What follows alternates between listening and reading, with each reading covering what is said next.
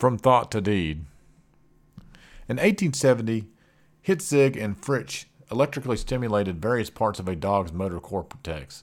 They observed that depending upon what part of the cortex they stimulated, a different part of the body contracted.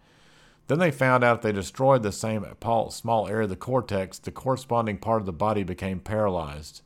This is how it was discovered that every part of the body has a particular region of primary motor cortex that controls its movement. But what is remarkable about this motor map is that certain parts of the body, those that can make up these finest mo- movements, take up much more space than others.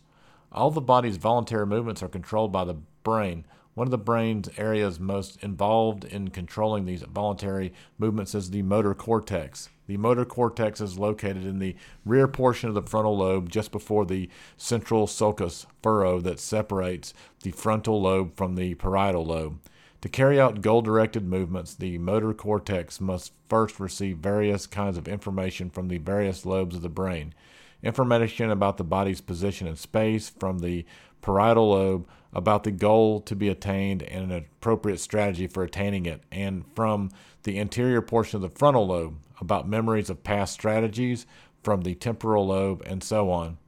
The information processing that the brain must perform to initiate a voluntary movement can be divided into three steps. The first step is to select an appropriate response to the current situation out of a repertoire of possible responses. This response, which corresponds to a particular behavior objective, is determined in a global symbolic fashion. The second step is to plan the movement in physical terms. This step consists of defining the characteristics of the selected response as the sequence of muscle contractions required to carry it out. The third step is to actually execute the movement.